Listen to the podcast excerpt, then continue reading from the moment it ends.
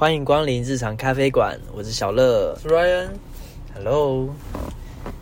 哎、Ryan，我问你哦，你是不是也跟你女朋友交往一阵子了？嗯，是哦一阵子了。那那我问一个问题哦，你们相处的时候啊，有想过？我想一下，这问题会不会太远？你们有想过你们什么时候会结婚？呃，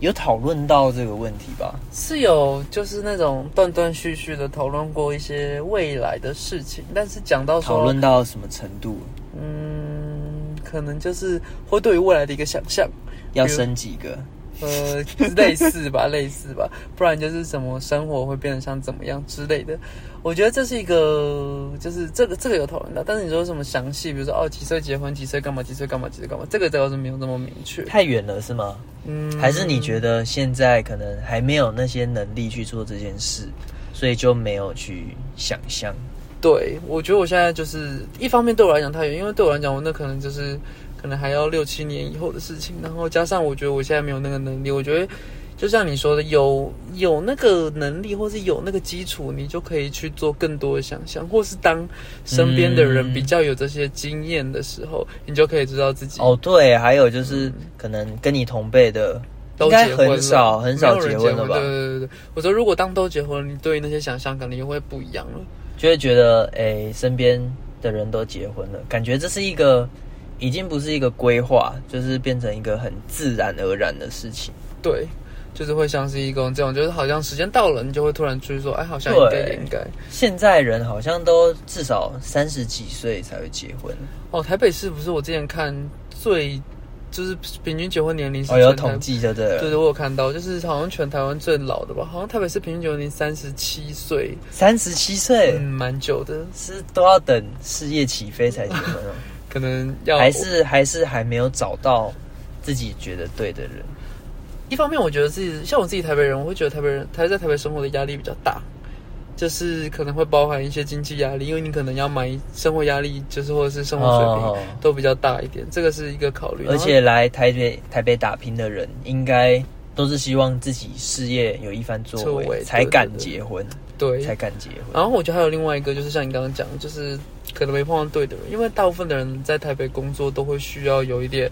就是嗯，可能相对压力跟生活压力，是生活压力或是工作压力都会比较大。嗯那在这个比较大的情况下，可能就没有那么多机会，或是工时比较长，没有那么多机会去认识异性，或者好哦不管反正不管异性同性，就没有那么多机会认识别人，所以会在这个情况下，我会忍比较不容易碰到对的人，是很正常的。哦，哎、不过好像有些人就是年纪大了，可能三十三四十岁，就会因为一开始我们都会希望说，哎、遇到跟自己三观很正或者是很欣赏的对象。嗯，可是好像随着年龄越高啊，就是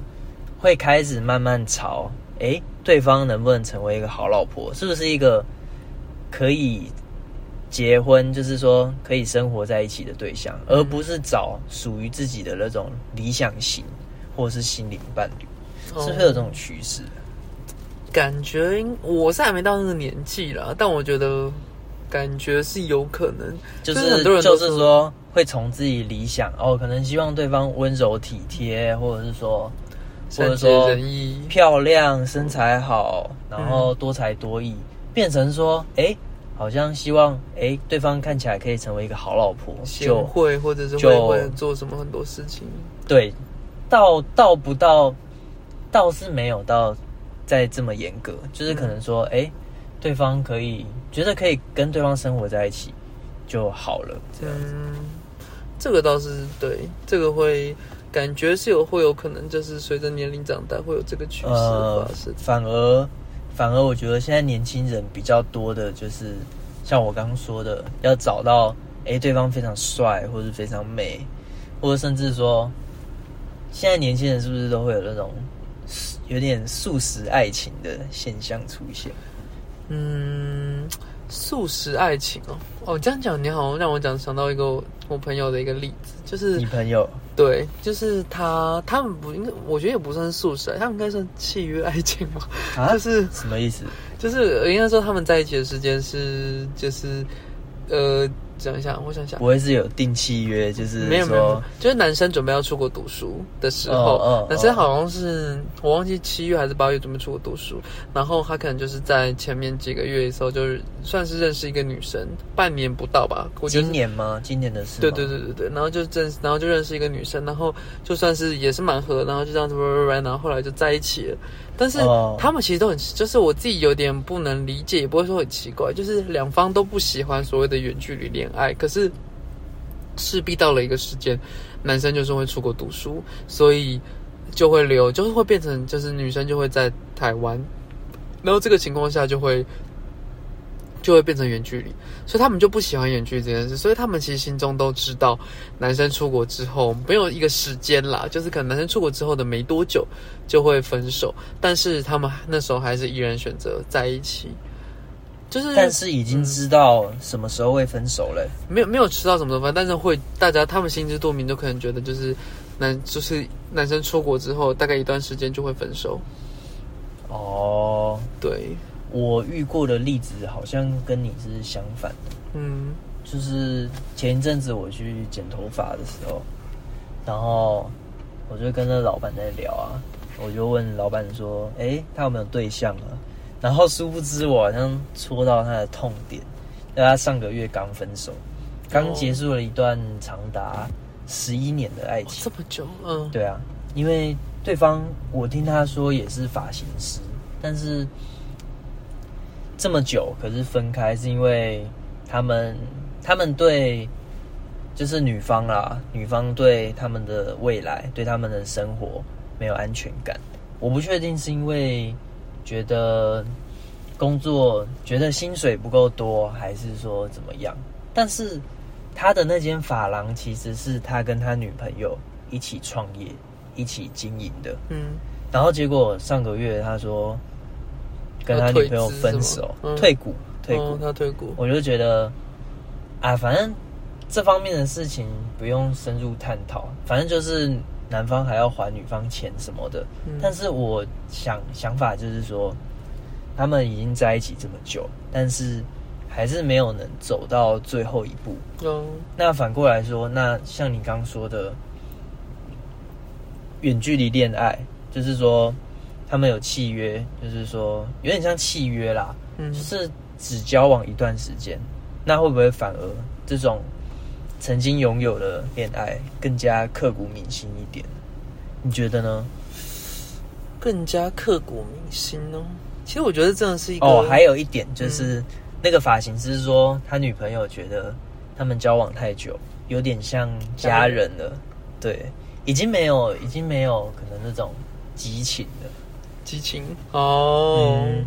这好像真的是，我觉得，可是我自己会觉得，就是不管你是所谓想要喜欢曾经拥有，就是享受当下的人，或者是你就是喜欢跟跟一个人在一起很久很久这种这种类型的人，我自己认为爱情中的。激情是来自于生活中的一些刺激，或者是来自一些惊喜所去创造出来的。嗯但是至于你是喜欢天长地久，或是你只在意这个人现在在在你旁边，而不在意他未来会不会在你旁边，这个我觉得就是真的是取决于两个嗯个性上的不同的人。但我自己会觉得，我应该还是比较喜欢那种呃，就是有一点长久、天长地久的感觉。哦，你喜欢这种比较稳定的感对觉？对对对对，就是可能我没有那么爱变动的，就是到处换来换去的感觉，我就会觉得说，就是因为经营感情也是很很累的，对，也不是说很累啦，就是说要用心去经营。那你们都已经有固定的可能一个信任感，嗯，已经建立一个信任的基础，然后还要再换另外一个人再重新经营，有点像盖房子。我就会觉得这样但很，我觉得我不是因为就是懒得做，懒得再重新做这件事，所以才跟就是跟就是才才起才想只想要天长地久。我自己会觉得，就是我本身就会觉得，我可能在挑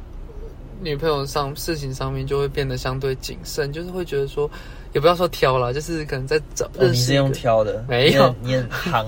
不是，就是可能在认识一个人，或是在跟一个人准备要交往审之前，视啊，不要会审说掉。视啦，审视，sorry sorry，就是会比较用心去确定好这个人。我不会觉得说哦，先在一起再看看，或者会觉得说，也不会觉得说就是就算不合也可以先在一起之类的。我是这个这个我就还好，我就会觉得说，就是如果我觉得这个人真的还不错，也很值得交往，我才会真的就是出出走出下一步这样子。嗯所以这是对我来讲，我觉得，所以既然我已经走出了下一步做这件事情，而我们也成为了男女朋友，我就会更觉得说，但这是一个不可多得的缘分。哦，对，那像我刚说的，假设你今天有一个情境，因为我记得你跟你女朋友都是在都是都在台北嘛，就对是对都很近，反正距离很近。那假设你今天找到一个真的是很呃三观很合，然后价值观也很合，然后觉得很 match 的人，可是偏偏可能你们是远距离，也不要多远啊。假设你在台北，他在可能台中、台南嗯好了，嗯那你觉你觉得你有办法接受吗？嗯，你说有没有办法接受远距离哦？其实我觉得我还是可以算是接受，可以接受远距离的人，就是，但我觉得那个时间点是我们可能需要去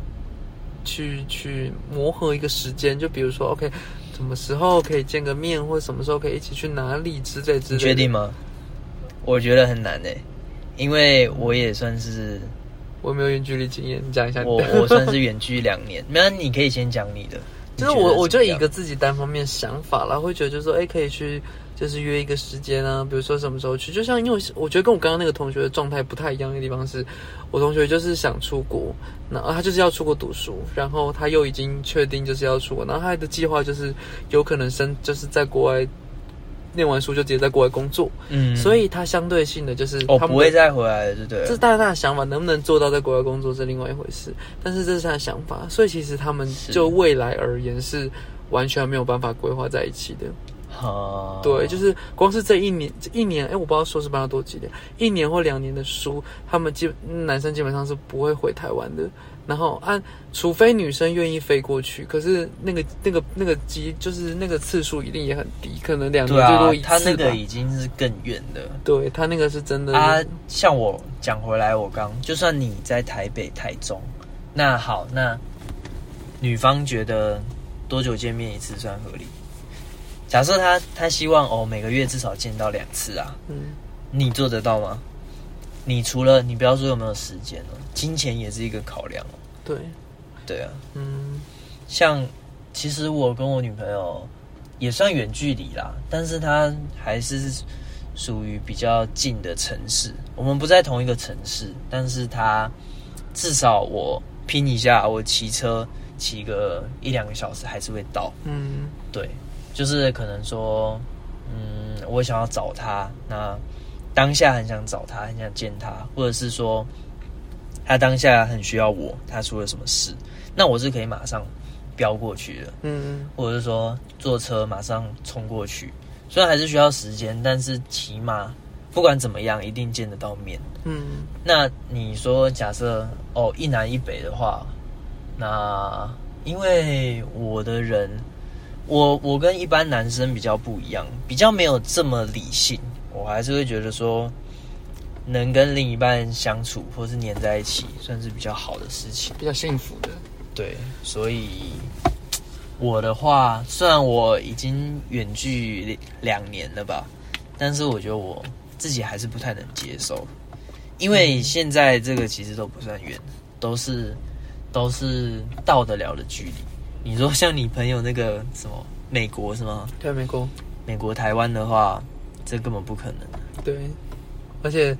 就是不太可能真的有什么机会见得到，就算有机会，也不过就是一年一次的机会而已。对，而且还有一个有安全男之女哦。安全感的问题。哦，对。当如果这个时候有人窜出来给给了哪一方一点安全感，其实很容易崩掉。很很难啦。嗯就是你说，